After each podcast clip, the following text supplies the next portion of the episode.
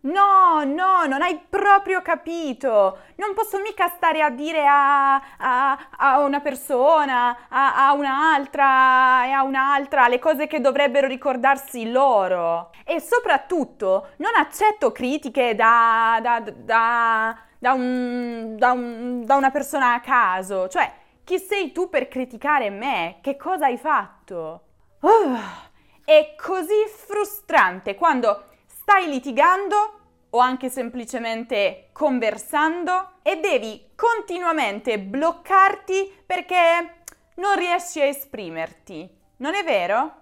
Per esempio, io poco fa mi sono bloccata perché non riuscivo a trovare un modo per riferirmi nel mio discorso a persone ipotetiche in generale.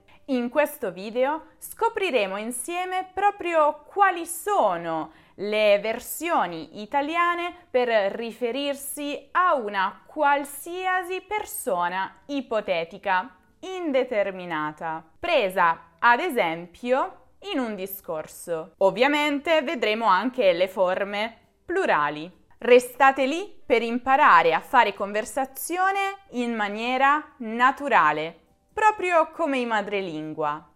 Cominciamo subito con la prima di queste espressioni, che è la parola tizio o tizia. Probabilmente avete già sentito questa parola in un film o in una conversazione o probabilmente l'avete già letta in un libro. Si tratta di un nome che ha due funzioni. Indicare una persona qualsiasi, indeterminata, ipotetica, quindi non reale, presa ad esempio. E in questo caso si può usare sia come nome proprio, quindi con la lettera maiuscola, sia come un nome comune, quindi con la lettera minuscola. Cioè, se io racconto un mio segreto a Tizio, io mi aspetto che Tizio se lo tenga per sé e non lo vada a spifferare in giro, soprattutto se tra noi c'è del rispetto. No, no, no. Non accetto che un tizio qualsiasi debba giudicare il mio lavoro. No. Oppure tizio o tizia può anche indicare una persona reale, una persona specifica ma di cui non si possono o non si vogliono dare maggiori informazioni, maggiori dettagli, o perché non la si conosce per niente, o perché si vuole mantenere nascosta la sua identità. Come? D'accordo. C'è un tizio al telefono che vuole parlare con te. Ehi, ehi, Chiedi a questa tizia se vuole far parte della nostra squadra. In generale però la sfumatura di significato di tizio non è mai particolarmente positiva. Tizio, Caio e Sempronio. Già, il nome tizio che abbiamo appena visto si trova anche nell'espressione plurale tizio, Caio e Sempronio. Questa espressione rimane sempre così, invariata, e fa riferimento a persone ipotetiche, non vere, prese a esempio. La troverete molto spesso in discorsi generici. Quando si vogliono fare degli esempi pratici, degli esempi chiari, ma senza parlare di persone reali, senza fare riferimento a nessuno in particolare. Per esempio, io ho la mia idea e non la cambio, non mi interessa quello che pensano Tizio, Caio e Sempronio, cioè non mi interessano le opinioni altrui. Ma guarda, a voler essere sinceri, se Tizio presta un libro a Caio e Caio poi lo regala a Sempronio, beh, Tizio fa bene ad arrabbiarsi. Almeno io la penso così. Grazie, Anna Grazia, per gli esempi. Ma qual è l'origine di questa espressione? Perché proprio questi tre nomi? Ebbene, per dare una risposta a queste domande bisogna andare molto indietro nel tempo, più precisamente nell'antica Roma. Anche qui esisteva l'espressione Titus et Gaius et Sempronius. Già, erano proprio questi tre nomi, quindi molto simili agli attuali Tizio, Caio e Sempronio, che venivano utilizzati dai giuristi dell'antica Roma per fare degli esempi di carattere pratico durante i loro discorsi. Pensate un po', l'antica Roma. E la scelta non era casuale. Infatti erano comunque tre nomi molto molto frequenti in quel periodo un po' come oggi in Italia nomi come Maria, Francesco. Non solo, si pensa siano stati scelti questi tre nomi perché erano anche i nomi di tre uomini politici molto importanti per l'epoca.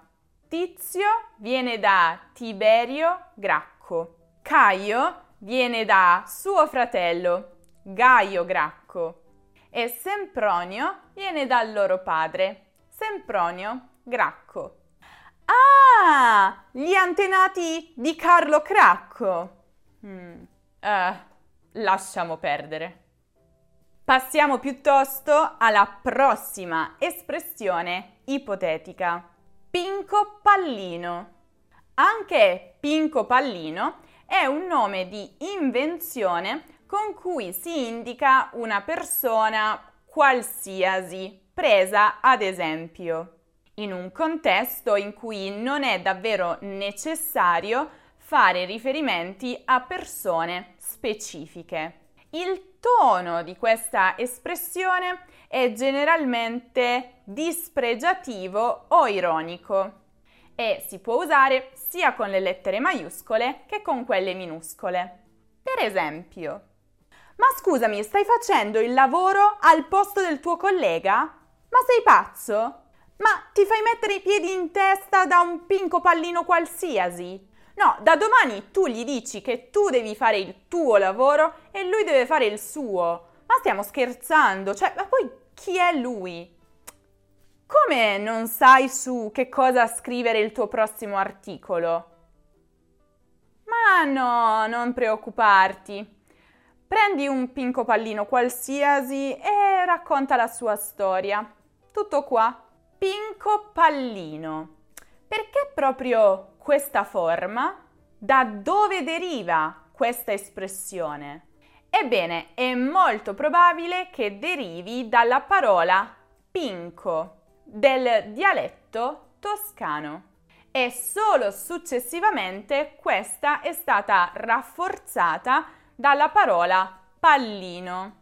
Pinco, nel dialetto toscano antico, indicava il membro dell'uomo. Da qui, usata in riferimento a una persona, la parola ha assunto il significato di persona stupida, ingenua, di scarsa intelligenza. E non è un caso se pensiamo che ancora oggi ci sono tantissimi insulti che fanno riferimento al membro dell'uomo. In ogni caso potete stare tranquilli, non è una parolaccia, non è un'espressione volgare dire pinco pallino, ma chiaramente ha il tono dispregiativo, come dicevamo prima. Passiamo invece a tal dei tali. Dire un tale è come dire un tizio. Tal dei tali, però, non indica una persona qualsiasi ipotetica presa ad esempio in un discorso. No, indica una persona in particolare, ma non specificata. E bisogna dire che questa espressione si trova soprattutto nei racconti, quando si vuole far riferimento a un personaggio sconosciuto, di cui non si sa o non si vuole dire niente e la cui identità non è importante per i fini del racconto. Per esempio, per uno stupido parcheggio mi stava minacciando, stava minacciando me, la mia famiglia e non la smetteva. Poi, non appena ho detto che sarei andata dall'avvocato tal dei tali e avrei sporto denuncia, guarda, immediatamente ha abbassato la testa, si è messo nella macchina e se n'è andato. Cioè, in questa società bisogna essere aggressivi. E il signor nessuno, invece, chi è? Generalmente con il signor nessuno si indica una persona in particolare, ma anonima, di cui non si specificano le caratteristiche. Signor Nessuno è usata veramente con tono di disprezzo per indicare una persona che consideriamo irrilevante, insignificante, che non ha nessun pregio, nessuna qualità. Per esempio, ma hai visto chi è l'amministratore delegato di questa società? È proprio lui! Io ci andavo a scuola insieme! Era un signor nessuno che non parlava, non socializzava, studiava anche poco. Eppure guarda dove lo ha portato la vita. Aspetta, com'era il suo nome? Eh, vattela a pesca. Come scusa? Qui non diciamo parolacce. Ma no, vattela a pesca non è affatto una parolaccia.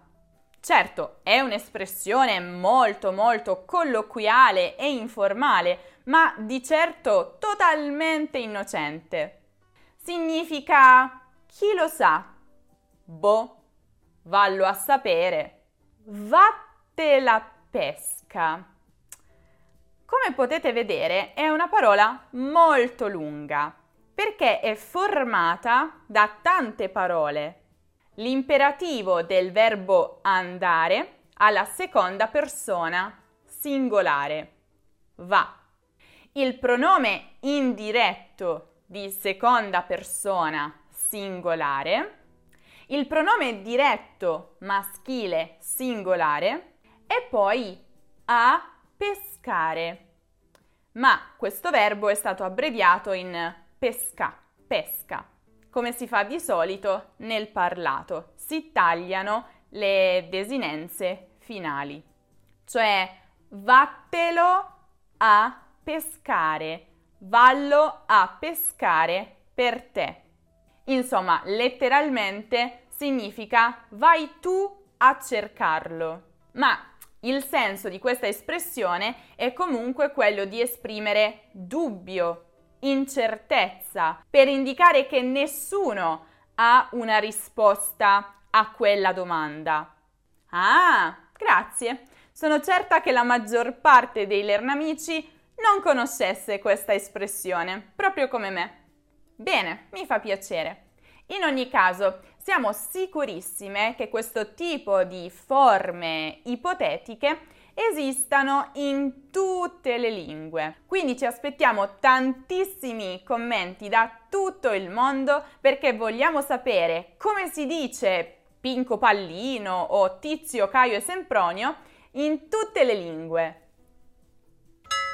Tutte le espressioni che abbiamo visto sono piuttosto informali e gli italiani le usano quotidianamente per conversare, ma l'italiano è pieno di parole ed espressioni colloquiali che i madrelingua usano nella vita di tutti i giorni. Se vuoi conoscerle tutte e apparire più naturale durante una conversazione informale, la soluzione è Italiano colloquiale, il libro di Lernamo che raccoglie tutte le espressioni informali della lingua italiana con tanto di spiegazioni, esempi ed esercizi per assicurare una memorizzazione a lungo termine.